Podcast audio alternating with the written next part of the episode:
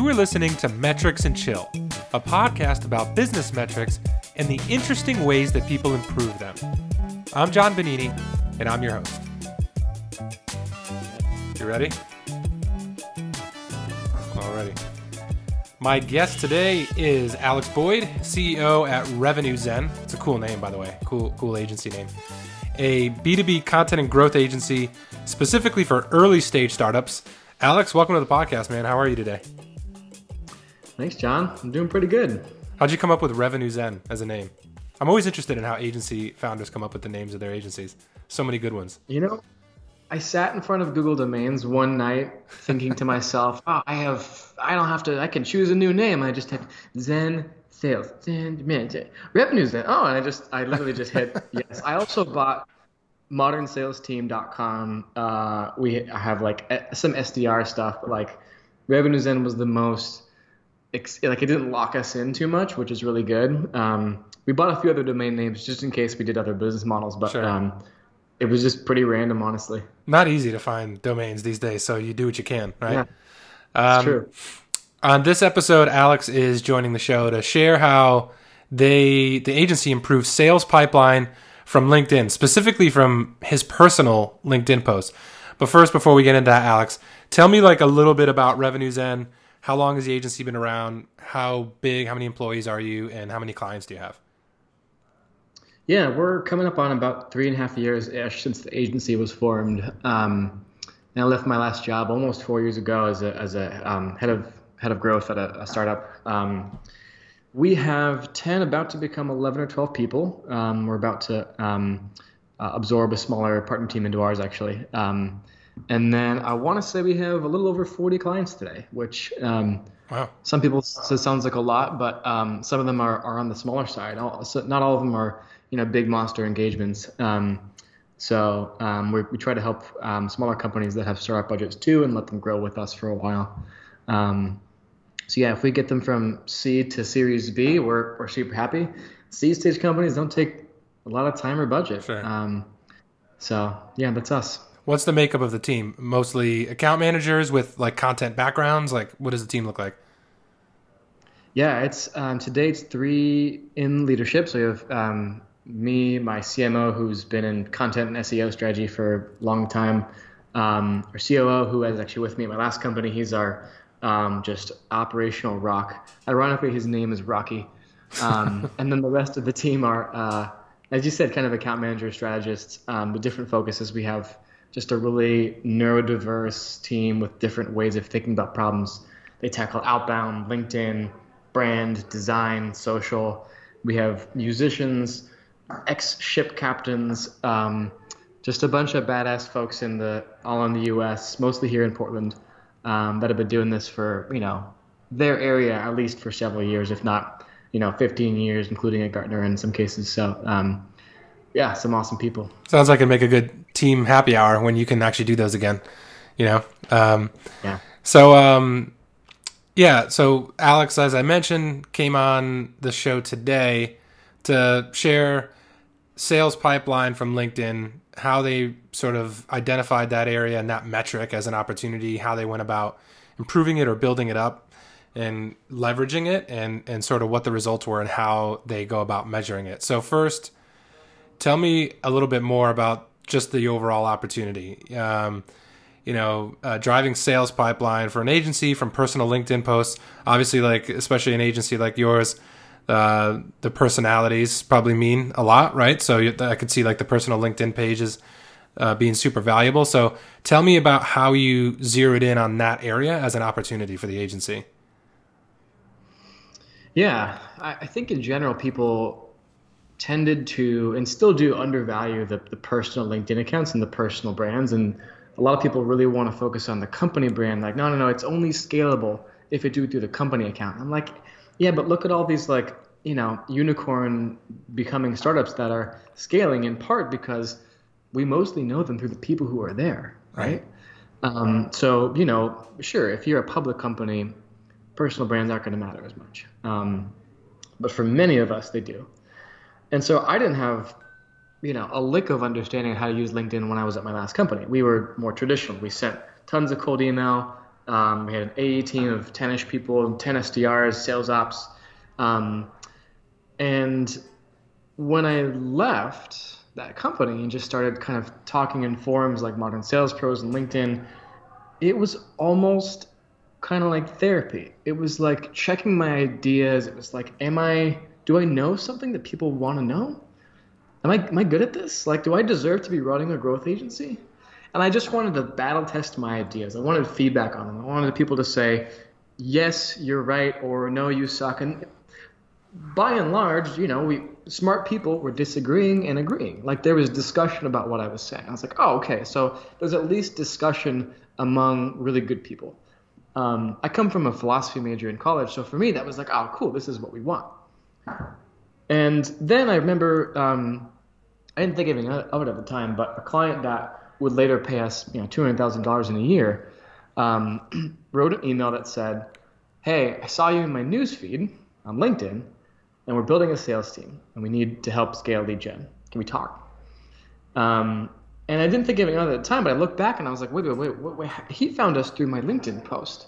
I've just been posting kind of for fun, but but no, this this was a big revenue contributor for us. So I identified it just by like like looking at the people that, that would email me and what they, they would literally say, I saw your post. They DM me on LinkedIn, say, I saw your post, saw your post. Um, or I've been reading your content, I've been following you. They'll just use this kind of terminology.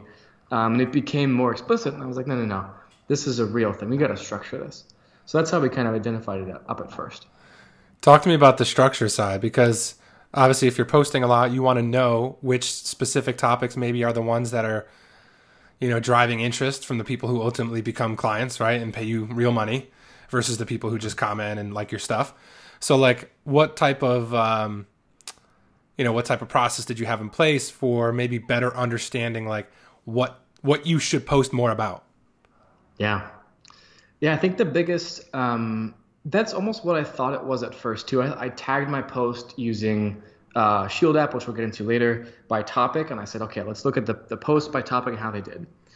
There wasn't actually a, a super big correlation between the topic of the post um, and whether it helped for lead gen. What what helped more was there were posts that were educational or inspiring or motivational or contributory to people understanding more about me, about the company, or about themselves through through the process of just kind of talking, right?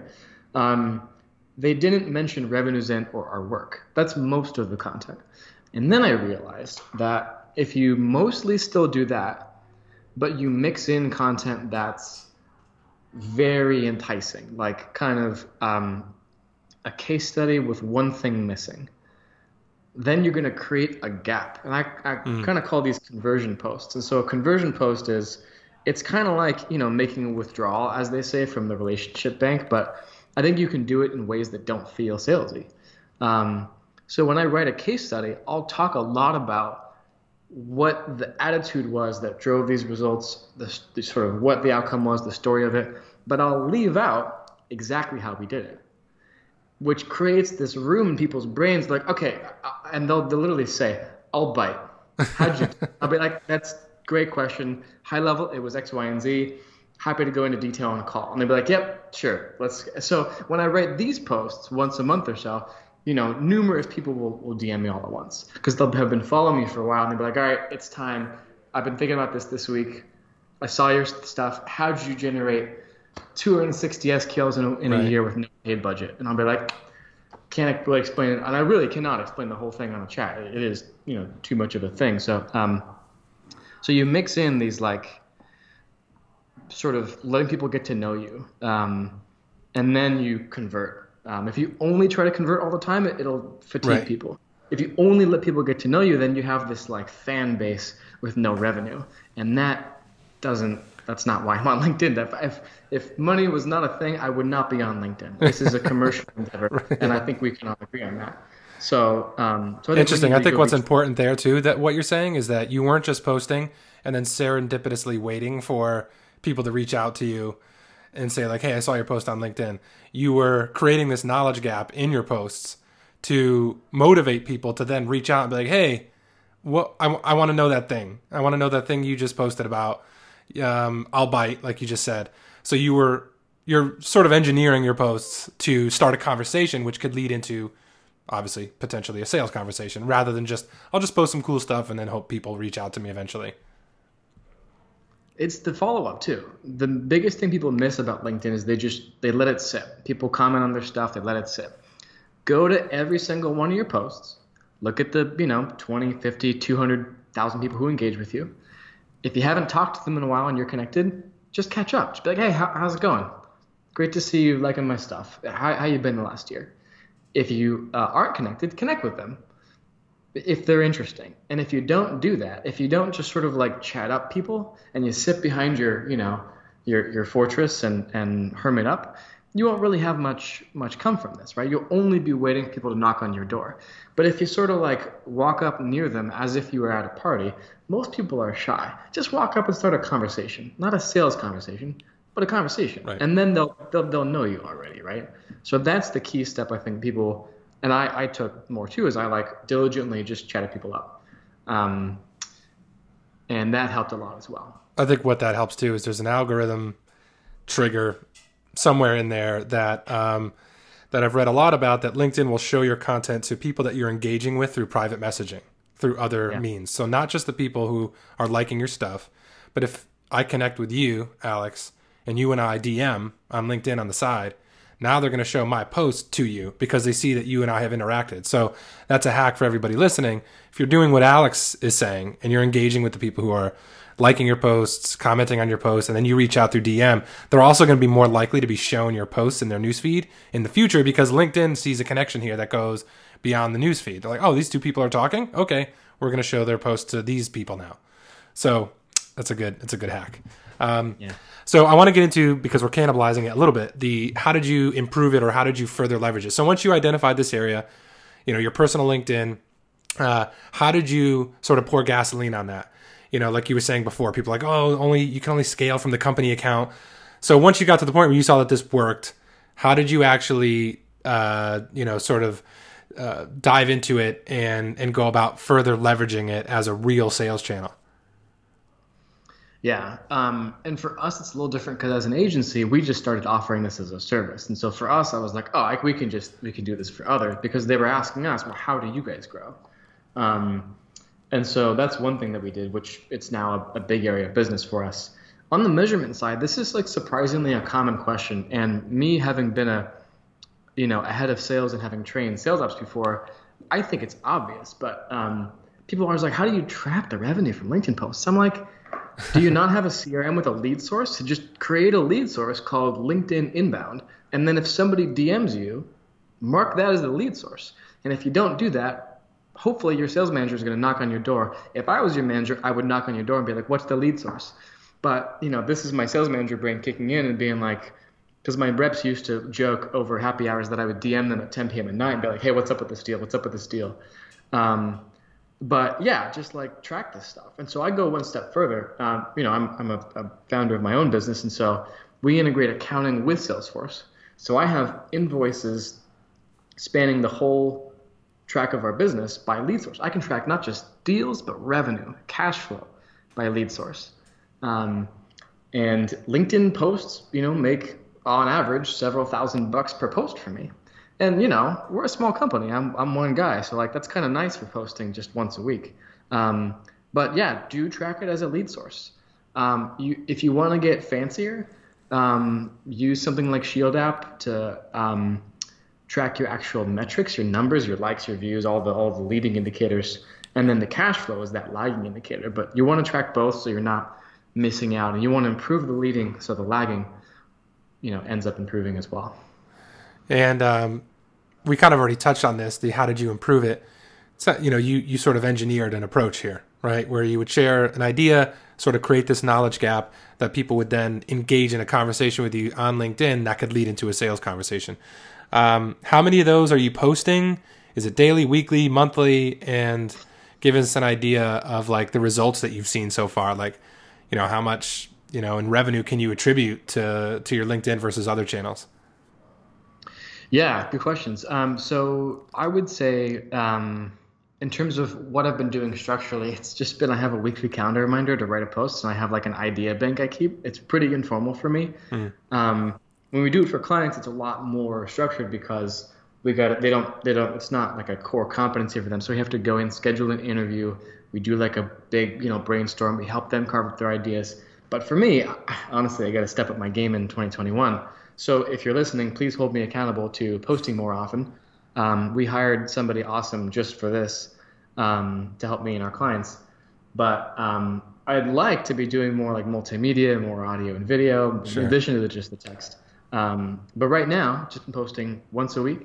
A little, actually, it's a little more than once a week. It's actually, I look at the numbers, it's 1.3 times per week for the last few years or so. Um, and then uh, we have a pretty predictable about a third of pipeline and about a third of revenue uh, come from LinkedIn posts. Um, and we're, you know, a small but multi-million dollar bootstrapped agency. So, um, you know, that's more than a, a, little bit, and it's it's a significant. We wouldn't be where we were today without this channel. It's it's enormous for us. Um, and you said three years. You've basically been posting every single week for three years. Yeah, just a calendar reminder. It takes me about 15 minutes in the morning. Yeah. Yeah, and consistency. If you if you aren't consistent and you give up after you you write five posts, oh this one didn't do well, this isn't working. It's like what what did you expect would happen? People are humans. They have to get to know you over time. They're not just gonna like right. drop what they're doing because they saw you write a social media post. It's about like you know building building a relationship with people. Right. So stick with it. What would you say to people, someone maybe who would listening is like, ah, my personal LinkedIn, nobody knows who I am. I'm not a big deal. It's going to be hard for me to do that sort of thing. Obviously, I sort of cheated the answer here and let in based on the consistency. But like, what would you what would you say to that sort of pushback? That I'm sure maybe you've heard from from clients before too. Yeah, I mean, some for some people, not everyone should do this. Um, if you are somebody who uh, hates having your ideas in the open. Like if you are a very private person, you shouldn't do this. You shouldn't. You shouldn't be on. We should probably, probably shouldn't run a business either then. well, yeah, exactly. But like, there are some people who are just their personalities are just like they hate the yeah. camera. They hate. And not that I, you know, particularly love, you know, being on film in general. The sound of my voice is pretty weird for me. But you know, you have to at least want to get your ideas out there. Um, so if you do, it's it's like anybody else, but um, you have to a be consistent and b do connect with people. Like go do other stuff. Be in forums that your part your your prospects are in. Go join Slack groups. Speak at an event. Maybe join a podcast once in a while. Be crazy, um, and then people will get to know you from a bunch of different angles. And then literally hit the connect button. People like your content, hit the connect button. Look at the people also viewed. Look at the suggested connections. Hit the connect button. Chat people up if you have a bunch of very small conversations, it builds over time. I had 2,000 followers a few years ago. I have 12,000 today. It's just a matter of a little bit more over time, and it builds and builds and builds, and suddenly you're you're like somebody people know that they didn't used to, um, and it's just as simple as that. Um, it can seem intimidating, um, and so I always say like you have to be excited by the process and the outcome. You have to really want that outcome it has to be like a cool thing for you. Because if you're like, ah, oh, shit, that would be a huge pain in the ass if I was sort of expected to post all the time. And I'm like, if you see it as an expectation and a burden, then don't even start. Like, don't even don't sure. think of this channel for you unless you're gonna want to do it. Right. That's a good point. Uh, and I want to end here. Uh, you talked about you wouldn't be the agency wouldn't be where it is now if it wasn't for this approach, this channel. What um, what percentage of, of, of your sales would do you attribute these days to LinkedIn? It's about a third. A third? Oh, so it's huge. Yeah. Right. Is are yeah. the other employees within the company doing this as well? Like, are you have you kind of tasked everyone else with kind of building their own um, reputations and doing the same thing, or is it mostly your content? Um, it's of of the ones that are re- revenue generating. It's almost all mine. Um, wow. The people that and like I said, it's not for everybody. Um, the other two partners today, and there's about to become a, a fourth partner. So he's going to be doing a lot more of this too because he's that, that personality type. Sure. The other two partners today are, are more like operators. And I think that's how you have to run a business is like you have kind of good, strong operators, you have visionaries, right? Um, so that's how um, today it's, it's mostly mine. There are other people who do post a little bit, but they're not in, um, we're just, we don't need any other revenue generating roles. I mean, because we can't really handle more growth than we have, and it's just me. Um, so with this kind of merger that we have coming up in the next week or so, there will be one more person also kind of out there specifically with kind of the SEO style of content and teaching the market more about that. Um, and so, yeah, but that'll be like a little step for us because, you know, our, um, we're bootstrapped, so we're not trying to grow super fast. So I, I am enough and I've been enough, but I would not task your employees with LinkedIn posting. If you task people with it, it's an imposition. They won't be inspired. It won't be interesting mm-hmm. content. Um, it needs to be something they want to do. Create a culture of free speech, honestly, um, and of sharing of ideas. Just give people guidelines like, hey, don't, you know, really, uh, I don't know, break these general rules. Generally, try to do this, educate people, set set values, but don't say, hey, you have to post on LinkedIn once a week, or it's not going to help you at right. all. You're going to get uninspired content, right? Alex, this is great, man. This is super interesting. Thanks for coming on and, and sharing all about the metric and how you improve it and how you measure it. Thanks, John, for having me.